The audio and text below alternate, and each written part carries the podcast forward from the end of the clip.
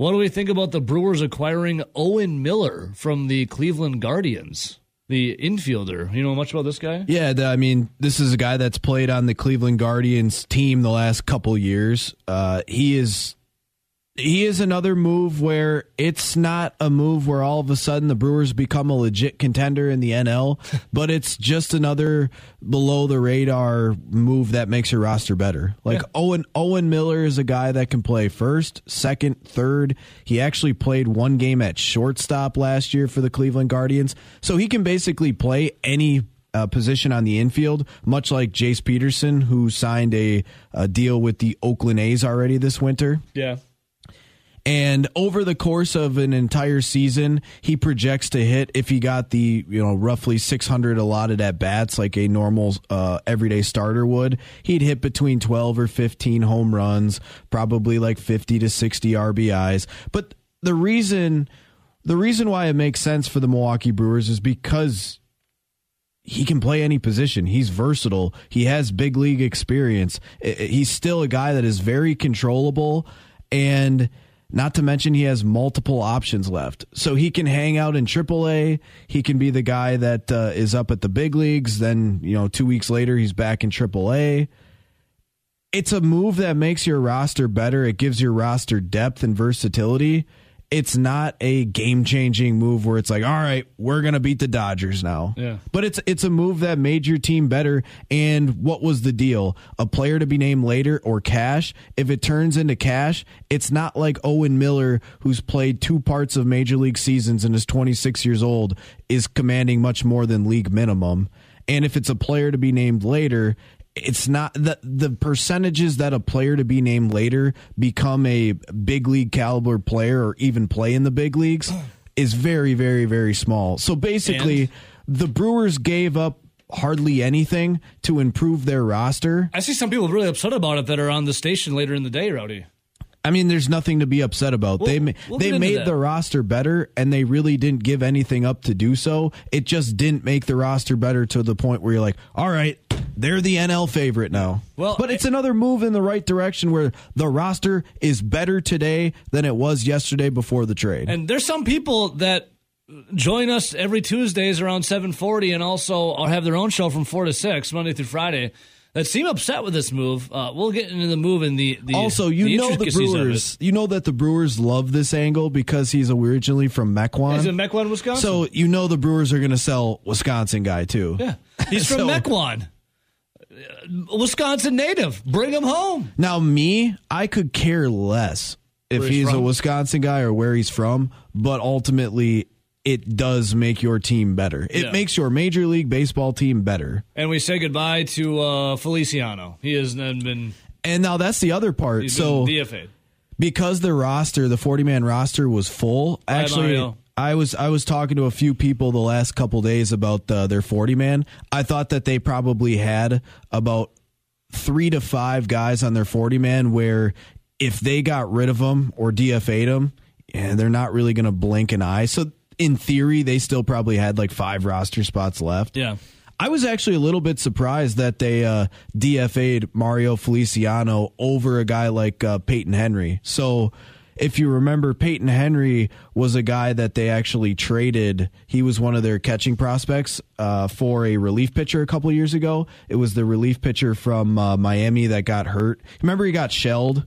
Yeah, for like 2 weeks, and then he hurt his arm. I can't even remember his name. He was having a pretty good year. It doesn't matter. Irrelevant anyways. But Peyton Henry was one of the catching prospects that they had that they traded to Miami. And since then, he had played in parts of 2 big league seasons in the big leagues, but was never really like a big time, wasn't a starter, never had really much of any success.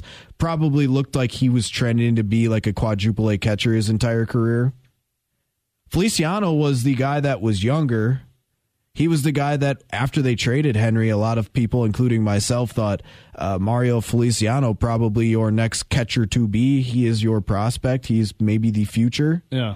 Well, he played a little bit. He played in a few games last year in the big leagues, but nothing sustainable. Once he got to AAA, he couldn't stay healthy.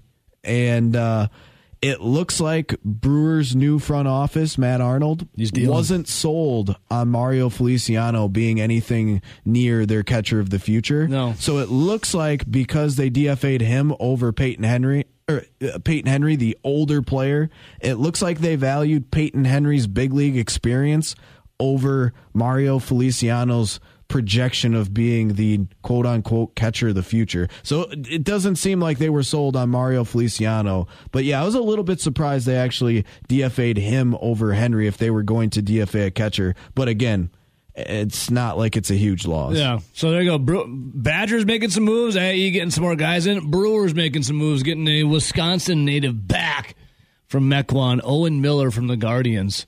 And also, Rowdy, I just realized this. We were inside joking about a guy from Cleveland, and then we just got a guy from Cleveland back to Wisconsin. How about that? And we had a guy from Cleveland in Wisconsin went back to Cleveland. Here it is. What? So Peyton Henry went over in the John Curtis with two S's deal. Oh, I forgot about John Curtis. He was the guy that actually pitched like a year and a half pretty well in the big leagues, had some good number.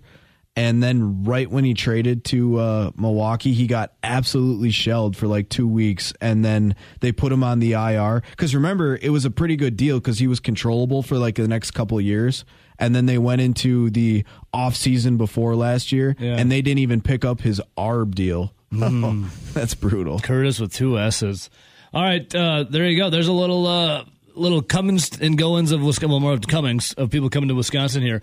And hey, if you're out there, I'd love to know. Our guy Corey and Marshall, he was just messaging me. A big old tree fell down in his backyard from the big heavy snow. Pam Yonke said she saw a big old branch fall down on the driving in this morning here in Madison. How's it going out there for everyone? 608-321-1670. 10-2. Snow equals slow. You see anything fall down, Rowdy? I had that damn tree fell down on Friday, but nothing else last night for me. Anything for you? Everything all smooth sailing?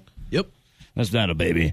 All right, yeah, it's Madison schools have been canceled, I guess. And I guess our guy King and Shawano, so they canceled school up in Shawano as well, but they got like 6 to 10 inches. I think we got about like 4 here. Nothing too crazy. I do not want to have to shovel or snowplow. So, Jen, if you can get up early and do that for me, that would be great. Thank you. All right, Gone at 60 coming up. I get you caught up in national headlines. Got to get into this expectations for Brewers fans. Now, I know we have different expectations than others. It's funny that some people will cry and moan about a move like Owen Miller to have depth on their team, but then also bend over backwards for the Brewers when Craig Counsell pulls a pitcher after 4 innings. Like, I don't understand. I mean, I guess my biggest gripe would be preferring to see the Brewers make the World Series but not win, but then being angry about some moves. I know. Because if I'm going for it, I want to win the whole effing thing, to quote Jake Taylor. Yeah.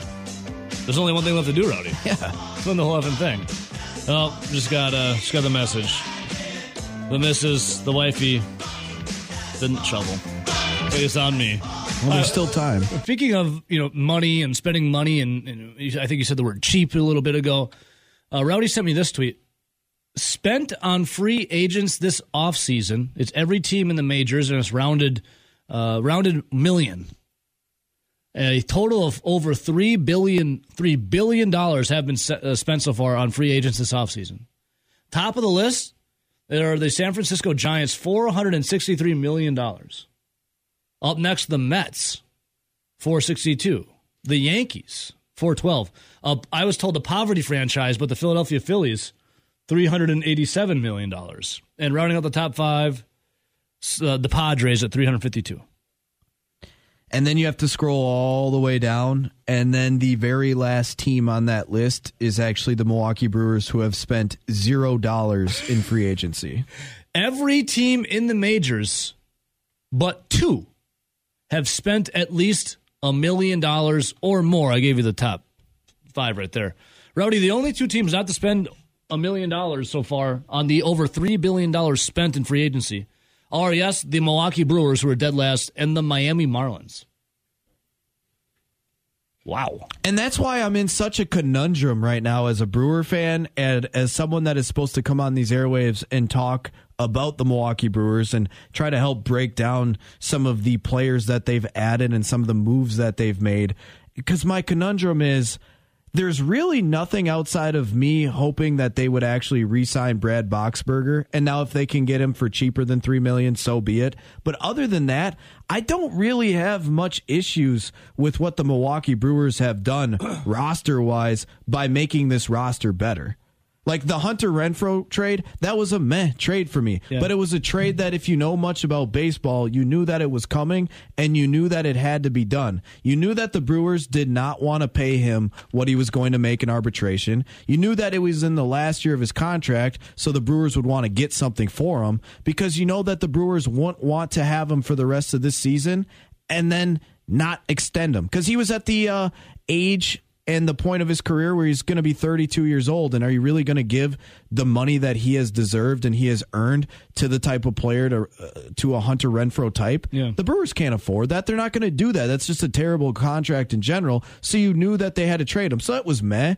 You got Jansen Junk, who was on the top 30 prospect list for the Angels. You got a low-level lottery ticket, and then another guy that'll probably be up and down between AAA and the big leagues and could maybe contribute to your bullpen a little bit. It is kind of what it is. Every other move, like the Winker move for Wong, I thought that was lateral at the very least. Yeah. And if anything, it was probably slightly a thumbs up. It gave you the ability to kind of have a little bit of a buffer between all of your young outfield prospects. It brought in a bat that should play up at Miller Park. He's left-handed. We know that he's crushed at Miller Park, now American Family Field in general. We know that he crushes at the other stadiums, especially Great American, in said division. And it's kind of an insurance policy for, like I said, those young outfielders that you have. Hey. The Kolten Wong moving on, it gives you the ability to bring up Bryce Terang and not have to have him sit behind and not get at bats. It makes sense. Sure. Again, all of the William Contreras trade we just talked about. Beautiful. It makes sense. It was a great trade. Strokes of genius. They filled their catching need, and they got two guys, one that will contribute on the big league team out of the bullpen, and another guy that might be a back-end bullpen guy in the next couple years. It was a great move for literally one top 10 prospect that happened to be your fifth best outfielder and your 10th best prospect. It was a great trade. But where I'm getting to is I've liked pretty much every single move. Some of the moves are better than others. Well, yeah, I mean, like the William Contreras versus an Owen Miller. Yeah. But almost all of these outside of the Renfroe trade, you can argue has made their roster and their team better for now. And the Renfroe trade was a trade that had to be made if you wanted to get anything back for him. And being the Brewers, you need to get something back for him.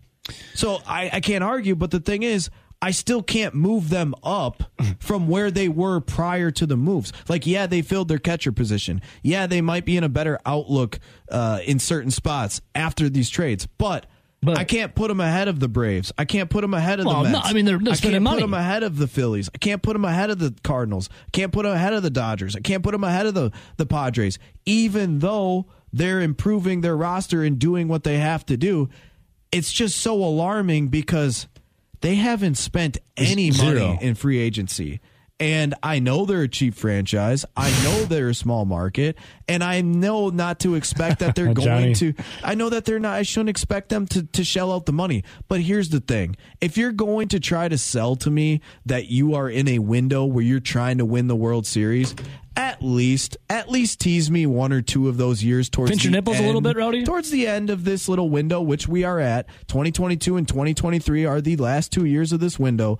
Don't sell. At least go buy. At least try and buy a couple players. They spent $0. And right now they already told you this. They sold Josh Hader. And right now you're right this very second. The projected payroll for the Milwaukee Brewers was $112 million. The payroll last year was like roughly 135. That's saying you have at least $23 million to play with. So, but I would argue if you were really going to go all in and really pay the money, once you think that they'd probably have $35 million to play with, you could go get two solid players to add to this roster. but they haven't done it. And I don't think it's asking that much for 2 years at the end of a window where you're really all in to win before you recycle to go spend some money. And we're not talking about $300 million. What you're saying is you want a little foreplay before they F you in the end. You just want a little you want to be wined and dined. I know I only have one more year left until we go into somewhat of a rebuild. It's like a Tinder date. You want to go out there, you want to get wined and dined a little bit and get a little maybe get to third base before you never call that person again the next day, right? You just want them to spend a little money. And it's not like you're saying go get Trey Turner. No, just spend a little money. Guy. Like I just want to go out for a nice steak dinner. It's like add a couple nice pieces. Yeah, I want an appetizer. I want drinks. I want an appetizer. I want the main course, and I want a little dessert. And if there's hanky panky at the end, that's fine. And then I'll never call you again. You just want to be dined and wined a little bit. And we know that the Brewers. I get it. They're not a team that you can consistently spend money and consistently compete for a World Series. So it's like after this season, you're not going down the aisle with them. I know that. We are probably going to be down for at least a couple seasons before we can have some of these young guys come up, play well, and maybe reach their ceilings. But we'll slap and tickle. You know it's not a World Series contender. You knew your World Series contender is a very finite timeline. And to be honest, they've been pretty underwhelming from what they've done basically since 2018. Look who spent money. The Brewers and the Marlins have not. The Mariners have spent $1 million. The Reds have spent $1 million. The Braves $1 million. The Royals $3 million. The Diamondbacks $4 million. And keeps going from there. I get they try to sell these bites of the apples to us, but think about 2018 where you were one game away, and I to the day that I die will say if Craig Counsell manages two separate games differently, they're in the World Series. Totally. But I digress. Yeah. 2019, you were in the postseason as a one-game playoff. You lost to the Nationals. The Nationals won the World Series. Remember, that was the Josh Hader struggling, the Trent Grisham error. Ugh. You got one game in the postseason that year. 2020, you technically got two, but you shouldn't have even been there. That was a disaster, disgusting. 2021, that was a team that I felt like could have went to the World Series. You rested all of your players down the stretch the last 3 weeks. You came in cold. Yeah, you quit on them. You literally got bounced first round of the Braves. They won the World Series.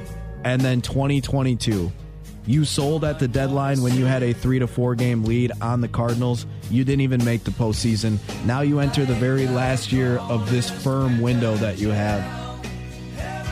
And the next couple years after that, if they trade the guys that I expect them to trade, this is at best a fringe playoff team. Just take us out to dinner. Let us get the drinks. Let us get the appetizers. They say life is cyclical. And when you're a small market team, when you can compete and when you can't compete, it's always cyclical. So we're at the end of this cycle.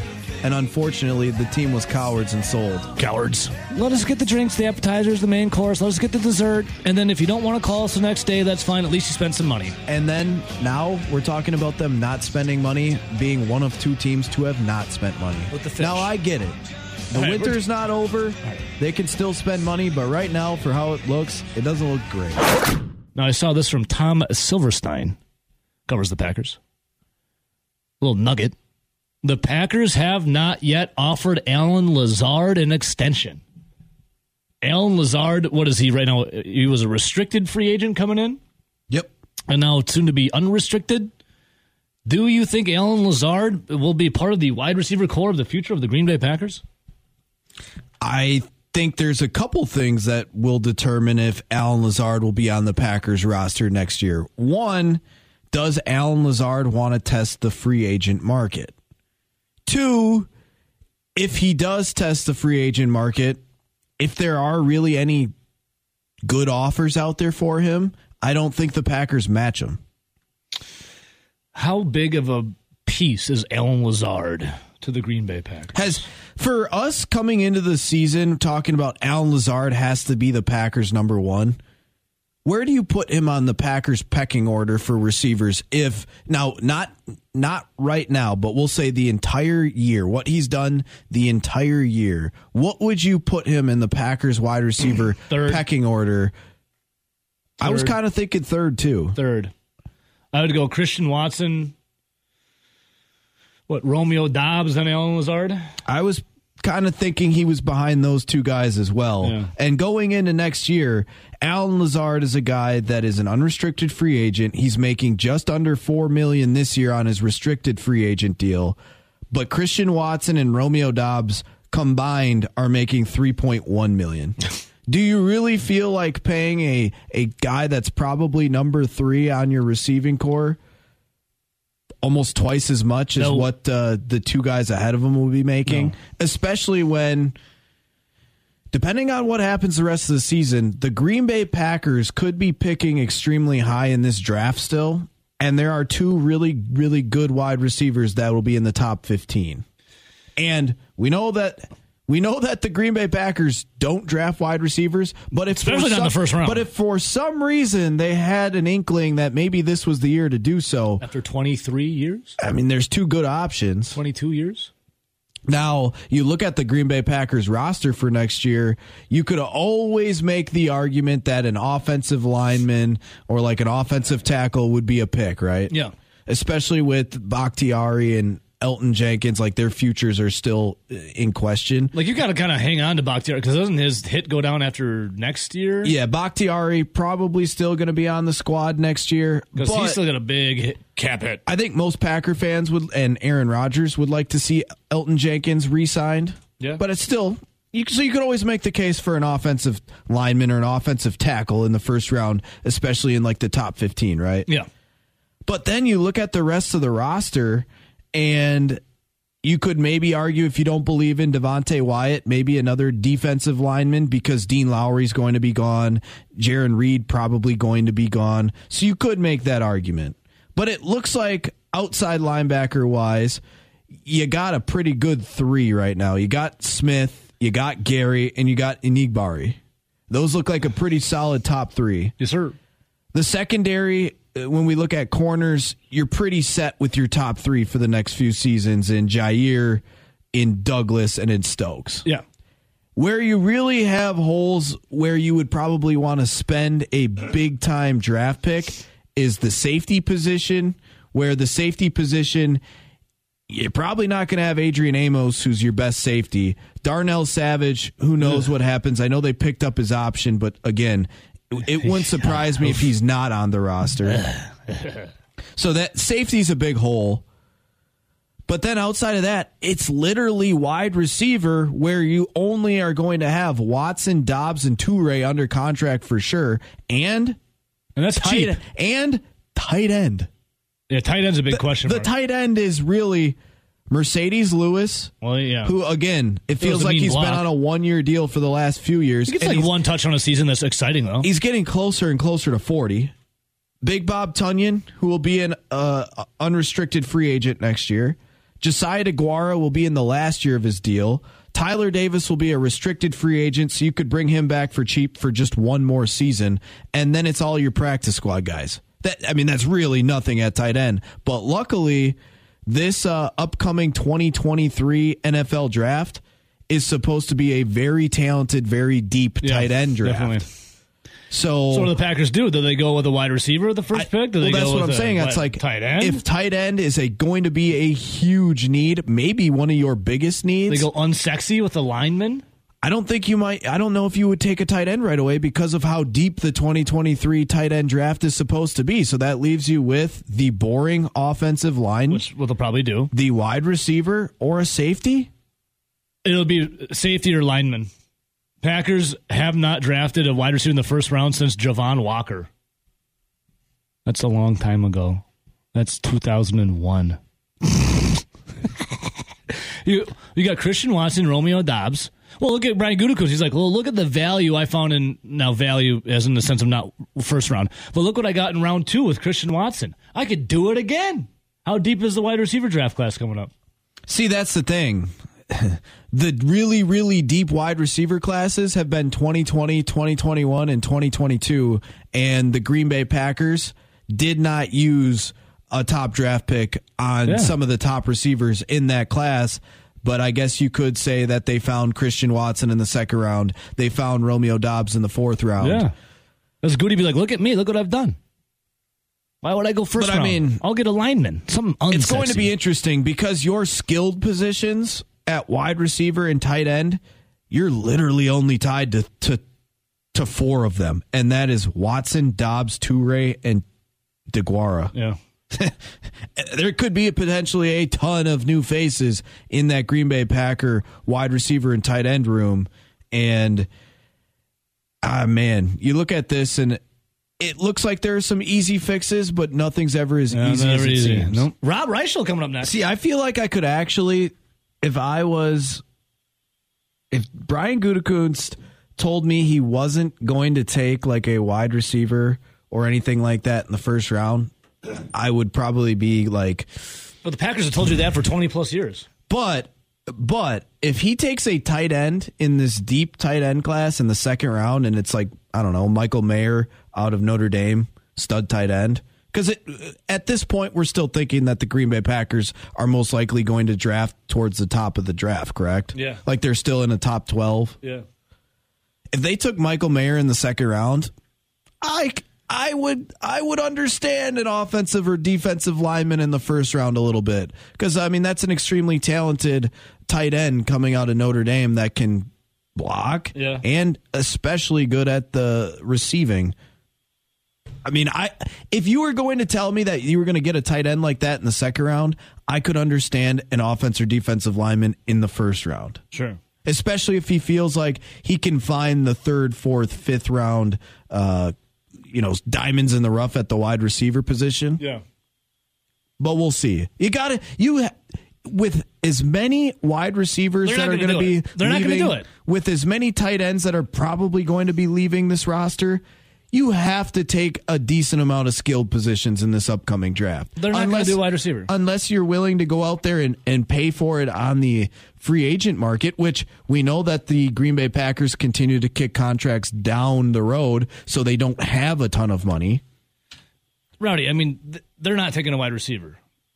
If they did, we'll throw a party. Oh, my dude. We'll throw a party if they do. Say they do have a top 12 pick, and their first two picks are like Johnston out of TCU, who's the best wide receiver in college football because he's projected right around top 12. Mm-hmm. And then in the second round, they take Michael Mayer out of Notre Dame. Oh man. Well, if they won't, but if they do, they won't. But if they do, we'll throw a party. If they did, we will throw a party. If they did, if they do, they won't. But if they do, we'll throw a party, and you're all invited. I would be tickled if they did. Tickled green and gold. Gutekunst, you're invited. Matt LaFleur, you can cry in the corner. Only Mark Murphy's not invited. We don't like him. Go to our guy, Zach Heilprin, our sports director. Handsome bastard. Zach, how many inches are out there in the greater Sun Prairie area? Closest thing to us, 3.8. Woo! You shovel yet? Can you imagine closing schools for 3 inches of snow? 4 inches of snow, 5 inches of snow. Soft, very soft. Preposterous. Zach, have you, I want to make sure all the dogs in your neck of the woods from Dane to little Sir Bentley have an opportunity to walk around. Did you shovel your sidewalks? I just got done with the deck. Going to do the sidewalk after I get off the phone with you. Oh, well, I guess it doesn't really matter for little Remington, I should say, because, you know, he gets carried around, so. Yes. Who cares? I mean, yeah, the guys that are getting carried, not so big. You know, Dane, we got to obviously clean. You should put a plow in front of Dane. Like, I feel like he could like shovel for you, like plow it out of the way. Like Sir Remington, He needs to be carried. Yes, yeah. No doubt. Zach, question for you. Well, first I'm going to tell you a story. I chuckled pretty good this morning. You chuckled. I had a nice little belly laugh this morning as I looked at my email. I got an email from our sports director, Zach Heilprin, and in it I was looking at because you caught up with Greg Gard yesterday. For media, and I was chuckling a little bit about one Greg Gard and what he had to say. I want to play it, Zach, and I want you to react, obviously, to it and tell the fine folks how it all came to be. It came to fruition that Greg Gard took a pot shot at you and your haircut, which is shaving your head. I'm going to play it, so... What's getting different, Zach, is my hair starting to become like yours. Okay. You know, I'm going to go to your barber here pretty soon. It's putting a lot of stress on. Yeah. Now, different ways, no. I mean, you... Now, Zach, your barber is yourself, or I should say like a razor blade, because you just shave your head. Yeah, Gillette's Mr. Gillette's your barber. And Greg Gard is Team Small here. He's like, you know. Let's be fair about this. He's losing. Yeah, let's be fair about this. Like he's kind of made that joke a bunch this year about how, you know, they keep on playing close games, and I laugh every time. So I'm not going to say it's a bad joke, but if we're being honest, if I wanted to have that haircut, I wouldn't have shaved my head back. So you would have the Greg Gard haircut if you just didn't shave your head with Gillette. I could. You could. I could. I can't now. I could. I could have. Could have. You still have hair. Like, if it grows, if you let it grow, like, there'd be hair there, though, right? Yeah. Like, yeah, no, yes. Yes, of course. But, like, yeah, I mean. Who would have more hair? You or Gard? You know what? Probably Greg. But I'll say this. You know, Bo Ryan, he's got, I mean, him and Bo Ryan both, like, have just, you know the flow back, try and cover up the spots. But we all know what's going on underneath there. Bo finally came home a few years ago, and is no longer brushing it back. I think Greg is going to have to come around to that at some point, but right now it's good enough to cover it a little bit. But him taking a shot, I thought you would like that. That's why I included it. I love that. In fact, I led the show kind of with it earlier at around 6:10 this morning. But Zach, all right, so what was he talking about? Maybe him losing more hair. Is it because that's quote unquote team drama for the Wisconsin Badger basketball team? Well, you think about last year, they went 18-2 in games decided by single digits, right? So they did this all last year, and now they're 5-2, and all their last 5 wins have all been by single digits. Or it might be 6 now, but all their wins are so close games. And so I was just asking if they're winning them differently compared to last year, because last year they had a closer in Johnny Davis where he could take over games. You saw it at Michigan State, we saw it at Indiana, saw it at Purdue. Like they had that, and this year they don't. So it's kind of more of a. I thought maybe they had to do it in different ways, and he said no. So the long version of the answer is, what happens in the first 36, 37 minutes, just as important what's happened in the last 3 minutes of games. And really nothing's changed except for him losing more of his hair. All right, so how do we take this team then, Zach? I mean, obviously with only 2 losses, and those 2 losses, Kansas and what was it, Wake Forest, and they're just really close or 4 points. Yeah, total. 4 points. And then you look at all their wins. I mean, look at what happened in Iowa, against the Hawkeyes on Sunday. The Badgers had it, then the Hawkeyes went on an 8-0 run with 45 seconds left. Obviously, Bucky then wins it in overtime. But this team, will it come back to bite them in the ass, or is it like? I look at it this way. It's a gritty team that they find ways to win despite, facing some adversity. Like, how do you look at it for this team moving forward after these 3 games of whatever, then return to Big Ten play? Gritty, not pretty. Yeah. We got a couple of those yesterday, not from Greg Gard, but from Tyler Wall. So, I mean, it is that. But last year, as I've mentioned before, 18-2 in the regular season, then, 1-3, or I should say 1-2 in the postseason. So it came back to bite them at the end of the – I mean, you think about the Nebraska game, they lost that way. Michigan State, they lost that way. Iowa State, they lost that way. So, like, it's a very small margin for error for this team. And they don't have the star in Johnny to be able to get it done. Like, you can't just turn to a guy and say, get out of the way. How many times did we hear that last year? Sometimes, just – Well, we saw it, too, with Chucky Hepburn at the end of regulation against Iowa, right? So. Well, I mean, that has been their end-of-the-game plan so far. And Chucky kind of talked about it yesterday. He thought he got a better look than some of the other ones he's had so far this year. But, I still – you're in the bonus. I feel like you still got to try and take that ball to the hoop. Yeah. And maybe they won't call it. I don't know. Either way, they don't have that guy at the end that's going to be able to take over games for the most part. We've seen Chucky do it at times. We've seen Tyler Wall do it at times.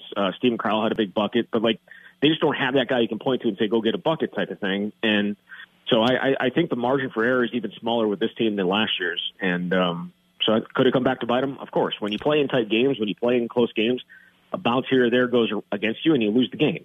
So, Rowdy and I just made eye contact. I don't know, Zach. I feel like right now this team might not have that guy, but give it a little time. The guy's on the roster. His name's Connor Essegian. That guy will get you a bucket. Yeah, I thought the same thing. But he literally can't do it himself, though. Well, he could. Johnny could do it himself. He didn't need anybody to help him get a bucket. That's what I mean by go and get you a bucket.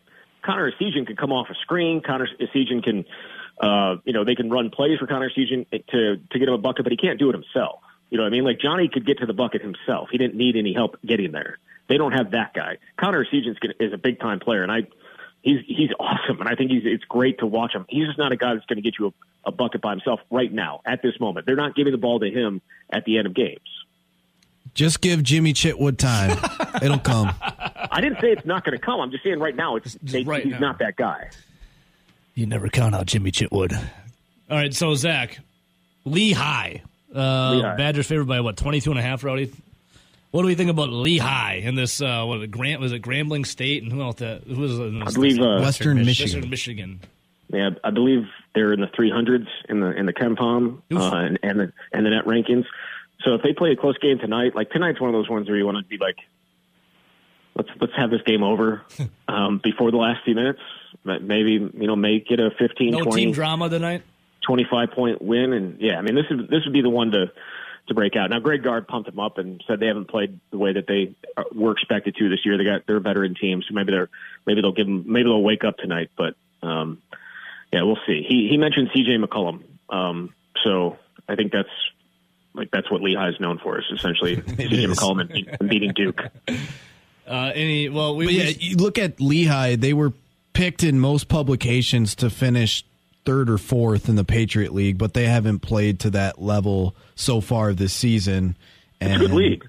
It's not a terrible league. I mean, you think about the tournament, they've played a bunch of those teams in the tournament. They haven't always, Wisconsin that is, and they haven't always handled them overly well. Obviously last year. Colgate, Bucknell. Yeah, the Colgate game last year in the tournament. Yeah. No. All right, so Zach Halpern, our sports director, joining us right now. We set the over-under on Isaac Gard minutes tonight at 1, and Nelly and I both took the over, so we'll see. If he's going to get into a game, if he's going to get into a game, Zach, it's going to be these next three. So I went yes. If Isaac Gard does get over the 1 minute, we would love if you could, or have him be made available to the media after the game, if you could just do a little one-on-one with him, okay? Yep. Zach Halprin, our sports director, joining us right now. Zach, let's turn our attention to the Fickleball, the Luke Fickell era. Another commit coming yesterday. Have you learned how to say this guy's name? I just went with it with Allegro. I think that's what it was. Christian Allegro. I haven't found out. I think it's Allegro. I'm just going to go with it. Yeah. I think so too. Allegro, but it's. Yeah. What do we think of all these commits now coming out? They must have had a hell of a visit over the weekend, because all these guys that visited over the weekend are like, "Yep, I'm coming," or is it just because of Luke Fickell?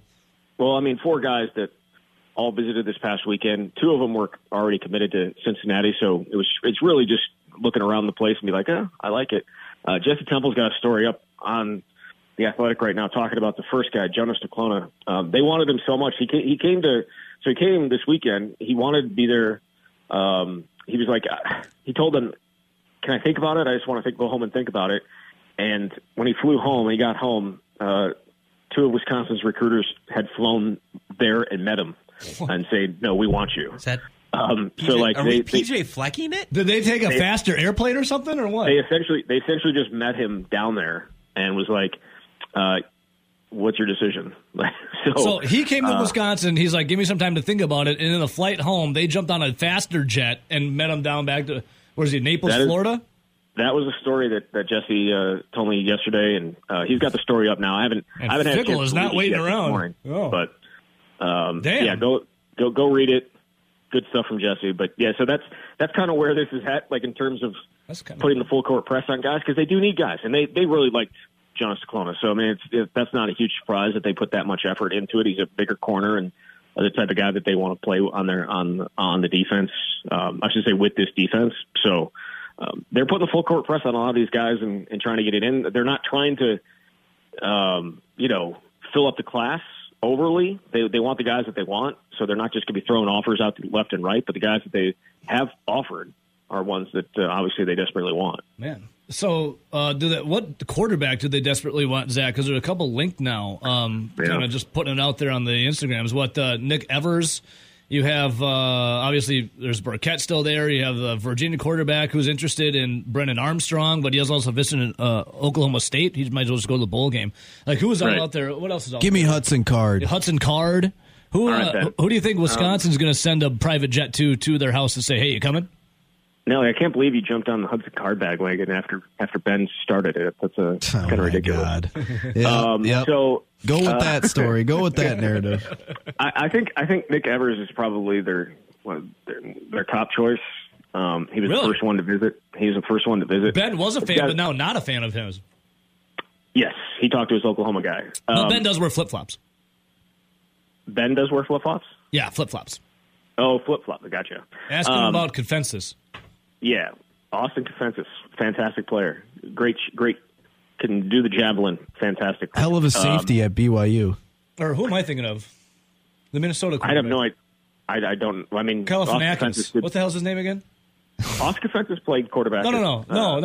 Alec Manis. Ask Ben about Alec Manis. Sorry, I keep thinking of Zach Galifianakis or Confensis. Yeah, at Minnesota. Ask Ben about him and Graham Mertz. It's hilarious. Anyways, what are you saying?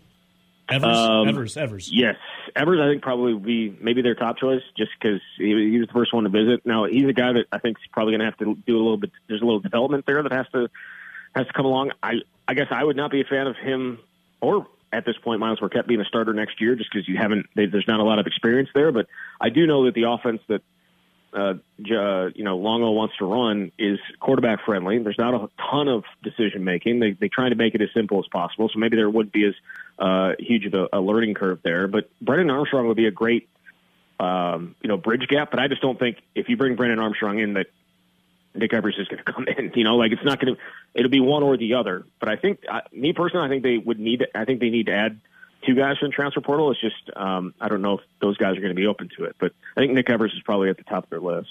Okay. Speaking of some route, because he's young, he fits this offense perfectly in terms of like what they want in mobility, he's tatted up in mobility and that type of thing. So I understand it. It's just, the lack of experience there's a little bit concerning, but then you go and look at the quarterbacks that Longo had at North Carolina, both played as freshmen in Sam Howell and in Drake May. So we'll see. Speaking of some of the recruits where they're putting a full court press on, one of the guys, Amari Snowden, also tweeting out that he's going to be in Madison, and now he's a big-time four-star recruit that plays both wide receiver and defensive back and baseball, and didn't Wisconsin finish very high on his list before committing to Cincinnati and then decommitting? Yeah, I want to say they finished second. He's a really good baseball player. So, is he related to Edward Snowden? He might be. That'd be cool. That'd be a good connection there. Yeah. Nelly, I don't know how much I feel like he really wants to play baseball. Obviously, that would be a problem at Wisconsin. There's a club team. There's a club team. You can play club. He's coming to Wisconsin this weekend. It's another huge weekend for them recruiting-wise. But, yeah, I mean, if they can overcome the fact that they don't have a baseball team for him to play on, I think this would be a great spot for him. If he only wanted to play football, I think he may have picked Wisconsin to begin with. But we'll see. Zach, before I let you go, things change. And more will be revealed.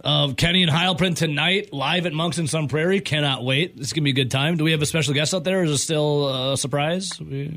Still a surprise. Okay, still a surprise. I know with this weather, a lot of people have a hard time driving. Zach? And also we got all your other beautiful podcasts up, The Camp, The Swing, you name it. But more importantly, Zach Heilprin, who does he pick that will be winning the World Cup Sunday? Oh. Argentina? And Lionel Messi, or France, and Mbappe? I'm going with Argentina, Team of Destiny. Team of Destiny. Oh. With, you a big Messi guy? With Messi. I enjoy watching Lionel Messi play. I also enjoy Mbappe play. I mean, to be fair, I watch this stuff maybe twice a year. So, just in terms of, like, big matches. I watch the Euros.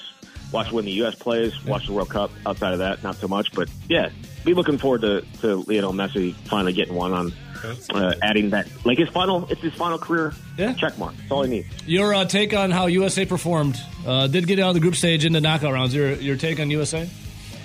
Just wait for 2026. Hell yeah. Oh, we can wait. Zach, we love you, buddy. We love you. All right, guys. See you, buddy. There he is, Zach Heilprin, our sports director. Get it. And latest victim of Greg Gard's comedy, talking about how bald he is. Handsome, athletic. His name's Steve Austin. Now, Steve Austin, he underwent government-sanctioned surgery. They rebuilt him. Several of Steve's body parts, machine parts, a cyborg-like.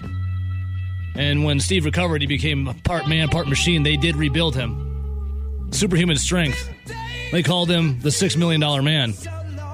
We now go to, with inflation, the $12 million man. A guy with a new knee, ready to kick some ass. Rob Reichel. Robbie, what's going on, brother? Yeah, maybe about 18 or 24 million the way inflation's going, Evo. 12 might not be high enough. The $24 million man, we can rebuild him. More handsome and more athletic than ever. Our guy, Rob Reichel, Forbes.com. Robbie, how's the new knee? I don't want to jinx it, Evo, but all things are on track. It's gone extremely well. Thank you for asking. We missed you last week, buddy. We missed you. Yeah, believe me, I missed you too. I may not have a job if I came on last week because of some of the pain meds I was on. Who knows what I would have said? It would have been crazier than most weeks, Evo. Let's just say that. No, Rob, I wanted you doped up on every goofball imaginable for the segment, but you said no to the painkillers. You're good, right? You're just grinning and bearing it. Yes. Well, I'm saving most of them for the next time Favre and I get together, Evo. So. Yeah, then you guys are going to talk about Mississippi. Favre will be like, can I get a couple more of those? All right, so, there we go. Right. So, just no camera phones. Yeah, no Crocs either, all right? So, Rob. No camera phones. We're both children of the 80s. Yes, no question. I'm glad you're doing good, man. I'm glad you're doing better. That's I appreciate that. I'm hoping to get cleared to drive next week. Here's my advice to all the listeners out there, because I put this off for about 3 or 4 years. If you've got bad joint pain, whatever it is, knee, shoulder, et cetera, just go get it done. The procedures these days, the doctors are so darn good, Evo. It's so much easier even than a decade ago. I was home the same day, been rehabbing like a son of a gun. And, 3-4 weeks in from now, from the surgery, I mean, Evo, you and I will go to the combine and we'll race the 40. How about that? Done. Sounds like you're dipping back into maybe some flag football leagues for the first time in 20 years. He's agile. He's nimble now. Well, Rob, Steve Austin, he went to work for the Office of Scientific Information, battling evil for the good of mankind. You're doing it for Conley Media, Forbes.com, putting out information for the good of mankind on Green Bay Packers. But doing our best. Still plowed through last weekend and wrote what I could write, Evo, and the green and gold, they're back at it today. We'll see how it goes. I'm going to need at least a week away from there as I, learn how to walk again. So, but Rob, we'll keep cranking out what we can crank out from home. Aaron Rodgers, he was on bio talking about he was on the beach, getting a little sun on himself. He also did mention he hopes his guy Rob Reichel is all right. But Rob, with them coming back. Rodgers did not have any protection on his thumb while practicing. He said his ribs are going to be a little better as well. How realistic is it for the Packers to rattle off 4 straight wins, starting with the Rams for Monday Night Football, and to keep their hopes alive for the playoffs? So most of these simulators and these kind of fun games that are out there, Evil, that you can play, the analytics kind of stuff, list them as about a 6% chance of making the playoffs. I'll be honest with you, Evil, I think it's substantially higher than that. Yes. When you kind of play the odds. And I wrote that last weekend and we'll get into Green Bay in a second, but let me just bounce a few things off you here. Okay. Mm-hmm. Let's go through this and we'll go, we'll go bullet point real quick. Boom, boom, boom. So here's Washington at the 6th spot. Okay. You just tell me what you think. Win or loss on these games for the Redskins. Okay. For the Commanders, for Washington, right? Okay. Giants. A win for the Commanders. Yep, 49ers. That's a talented roster. Yeah, 49ers beat them, right? Yeah. Because it's in San Fran. Yeah. Cowboys? I'm gonna give it to the boys. Absolutely, your boy Mike's not losing that. And then Cleveland. The Commanders. Correct. So they're gonna get to and we're just playing the odds. Yeah. So they're gonna get to 9, 7, and 1. Probably sneak in one of these spots, okay? So now, here's 7, 8, and 9, Evo, all right?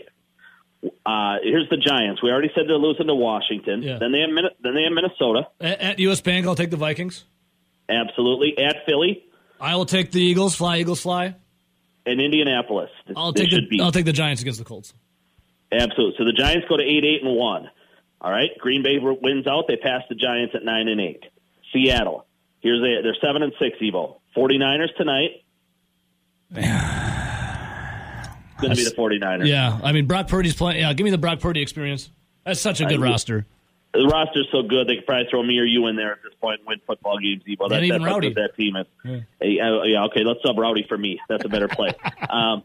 Okay, at Kansas City. Kansas City. Jets, Rams. Man, I would take. That's a tough one for me. Probably split them, right? Yeah, I'd say, yeah, Rams they'd beat. Jets, I don't know. That's a toss-up for me. Yeah, I agree. They're going to get to 8 and 9 if that plays out the way you just did it. So now here's the real crazy part of it. Okay, now we're at Detroit at the 9 hole at the Jets. Man, that's a lose. Yeah, lose. Jets are pretty good, right? Let's just say the Jets. Let's play the favorite, right? I'm sure the Jets are 3-4 point favorites in that game. It's a toss-up, but I'll take Jets. Oh, is it? Okay, all right. Carolina. The Lions. Absolutely. Bears. Lions. I agree. So the Lions would be coming under that scenario, Evo, to Lambeau Field for the final game of the year at 8-8. And if Green Bay can rattle off wins against the Rams, which they should do, they go to Miami on Christmas, which is obviously the big stickler in this whole thing, and then they come home for Vikings, which I don't think Minnesota's going to want to play in that game on January 1st when it's -6, and then finish with the Lions. Evo, you know, when we play it out that way, I give Green Bay a 20-25% chance of getting into this whole thing when it's all said and done. And Evo, it wouldn't shock me if that Packer-Lion game in Week 18 is for a playoff spot. The key to this whole thing is, can the Packers steal one down in Miami on Christmas? Yeah. If they can do that, Evo, I really think the door flies wide open, and their path to the postseason is extremely positive. That tie that the Giants and Washington had a couple weeks back, you know, a lot of times the tie can help you. I think it's going to hurt one of those two teams, and they're going to finish 8-8-1. And if the Packers can run this thing, Evo, and get to 9-8, I mean, it's highly possible. Now the key is they've got to win 4 in a row. And what they started 3-1, right? So they're 2-7 since then. Yeah. They haven't given us a great indication that they can roll off 4 straight wins. But with the emergence of Christian Watson, the late bye week, they pretty much have had 10, 11 days off in a row for the most part. Evo, I'm telling you, the odds are better than most people think. I love it. And then you got Romeo Doubs coming back too, Rob, against the Rams. Yes, they do. Like how big of a get is that for the Packers? Finally, they have their full collection of wide receivers going at it. I think it's the combo of it, Evo, right? The emergence of Watson in the last month, 8 touchdowns in 4 games. We saw what Doubs did the first half of the year before he got hurt in Detroit. Evo, I think they've been together on the field for like a grand total of like 60 plays this year. The two of these guys, and they should be full bore to go the last 4 weeks of the season. I mean, Watson's in the hunt all of a sudden now for Rookie of the Year, even though he was invisible the first 8-9 weeks. His emergence has been just nothing short of just spectacular, Evo. And let's be honest. I mean, he's the deep guy that can take the top off a defense, and Doubs is a pretty darn good route runner already at a young age. He's had some struggles with his hands, and Rodgers was losing a little bit of confidence in him there. Before he did get hurt, but he flashed dramatically over the first handful of weeks, and certainly through the summer, Evo. I mean, I think that combo moving forward, that 1-2 duo of Watson and Doubs is going to be pretty damn good in this league. It's going to allow them to let Allen Lazard walk in free agency this offseason, and they won't give him, the kind of money he's probably going to wind up getting somewhere else. But the future is kind of here now for that wide receiver position, yeah. Evo. They're going to finish the year with those two young kids probably getting the bulk and the majority of the targets, and Lazard obviously being the third guy in there, and I think they'll mix Samori Toure in there as well a little bit. Sure. So no, it's a huge get to get Romeo back this week. I mean, across the board, Evo, they're going to be as healthy, obviously outside the left tackle, as they've been in a long time. This is Bakhtiari, and I guess Rashan Gary still on the defensive side of the ball. But Evo, for whatever we're talking here today, December 15th, that's a pretty darn healthy roster. Definitely. Rob Reichel joining us right now, Forbes.com, Conley Media. Robbie, speaking of the future, wide receivers looking like they're pretty nice and set, hopefully, knock on wood.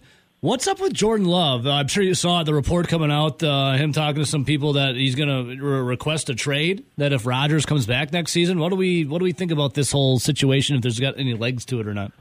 Oh, it's got legs. I mean, no one in that league, these are alpha male, Evo.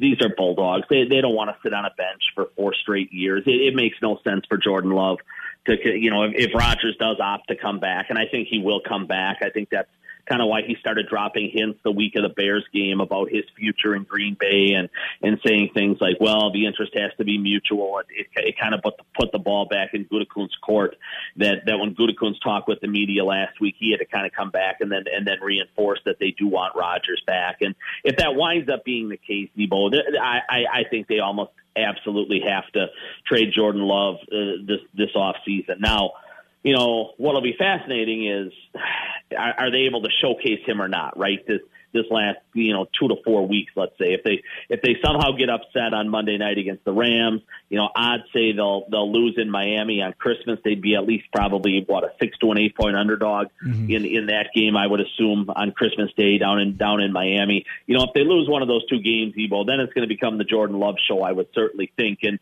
you get an opportunity to showcase him, against a bad Detroit defense and a Minnesota defense that's okay. And Ebo, if he has a couple of really strong games and plays like he did against Philadelphia, I mean, I really think they can get a 2 for the guy when it's all said and done. Absolutely. I mean, I really do. There's 10 teams out there desperate and dying for quarterbacks, and there's a couple of proven commodities or guys I think that are coming out in this draft that can probably step in and help immediately. But there aren't 32 starting quarterbacks floating around the earth.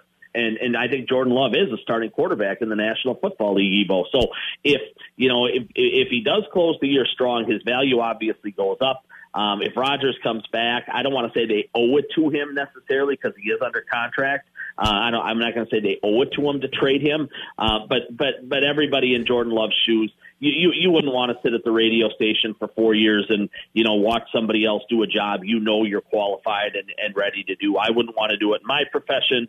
Nobody out there listening right now would want to do that in their place of employment. So, unless they're beta males, Rob. These are alphas we're talking about here, you and I included. And Rowdy. Good point. We do live in a world where, most businesses are shut an extra day or two a week now because nobody wants to work, I guess, people. That's a whole nother topic I won't even get into, but yeah, it's for Jordan Love, he wants to work, Evo. He wants to show he's one of the 15 or 18 or 20 best or 12 best, whatever. Yeah, think of that, Rob, a 24-year-old that wants to work. Yeah, what a shock, right? Yeah, where did that come from? So yeah, no, Evo, I think he'll. If Rodgers does indeed come back next season, I'd be surprised if Jordan Love's on the roster. Love it, Rob. Before I ask you, I'm going to ask you, then I'll save my other question that's not Packers related after this. What happens Monday Night Football, Robbie? What happens Monday Night Football is Baker Mayfield coming back to Lambeau with the Rams, though. Yeah, you remember when Baker showed up last year, Evo, he brought his sleigh and put on a Santa hat. He was Santa Baker, man. He just gave gifts to Green Bay all day long. Baker Claus, Baker Claus. There you go. Cleveland had the better roster, and they ran the ball for about 1 million yards that day. But fortunately for Green Bay, Baker was in a giving mood. I would expect much of the same, Evo. I think he probably gives them 3 or 4 opportunities for interceptions. I know he played well in the quarter or a couple quarters he had last week in that Raiders game, and he finished the game strong. But this is still a guy who's on his 3rd team now, and he's going to be looking for a 4th team this particular offseason. He's not the answer there. I don't think he's the answer anywhere. This lines up well for Green Bay. It's a team coming from an 80-degree climate to probably what's going to be a 15, 20-degree night. So, no, I think Green Bay rolls in that one, Evo. They're well rested. This is their climate. I don't think the Rams are going to play. And if Green Bay punches them in the mouth early, Evo, let's say it's 13-3, 17-6, 20-6, whatever, early on, this thing could spiral out of control. I like the Packers big in this, Evo. Love it. And, Rob, something else one other thing. Is Joe Barry going to be the DC next year, you think? No. Okay. In a word, no. Okay, thank you. Now, Evo, if whatever. I mean, there's like we always say, much like Green Bay's playoff chances when we started this whole thing, right? So you're saying there's a chance, right? Yeah. Let's go back. Let's take it down and go to the Dumb and Dumber notch. Well, Joe Barry, Dumb and Dumber. Yeah, I get it. Absolutely. If they rolled off 4 straight wins and they allow 9 points a game and they win a couple of playoff games and the defense is excellent. Yes, under that scenario, I guess you could bring him back. Under almost any other scenario, there's no way Joe Barry's in town next year. So let's put it at 98, 99% Joe Barry's gone. Thank you, Rob. That makes me feel at ease a little bit. All right, Rob, before I let you go, it's something near and dear to your heart, and you've been able to watch it, keep some tabs on it because you got a new knee. We're rebuilding you. How about Badger basketball, dude? How are you feeling, man? I clicked on Lenardi the other day, and he had him as a 7th seed. Now in the Rob Reichel bracket, they're a 2 seed. Evo. Yeah, so, my man. Maybe I got to start my own bracketology. No, Reicheltology.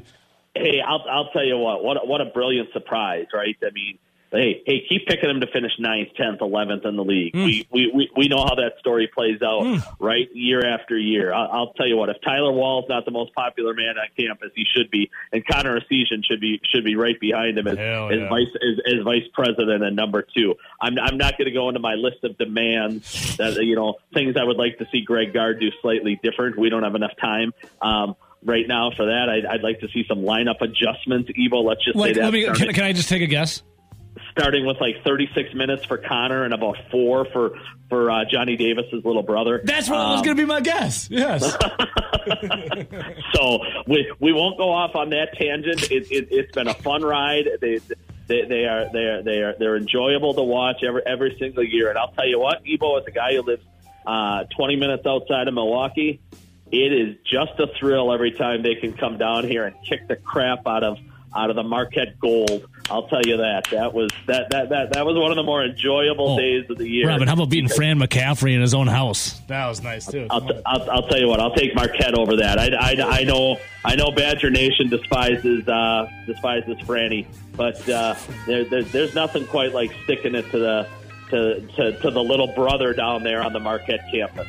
That was one of the more enjoyable days, and they did it for an entire half without the point guard. Yeah. So, Robbie, it's a terrific start, Evo. I hope they can keep it going. Right now, to me, they look like a Sweet 16 team. Oh, I love it. Hey, love you, dude. I'm glad I can hear it in your voice, Rob. I can just hear how happy you are with that new knee, and you know painkillers, so it's got to be the happiness of pain-free new knee.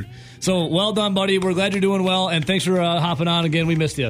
Well, like I said, I got a couple of bottles of fun stuff for the next time we get together for a Badger pregame, or the next time we find old Brett. So, all right, I'm in. Rob, Forbes.com, Calling Media. Have a good one, brother. We love you.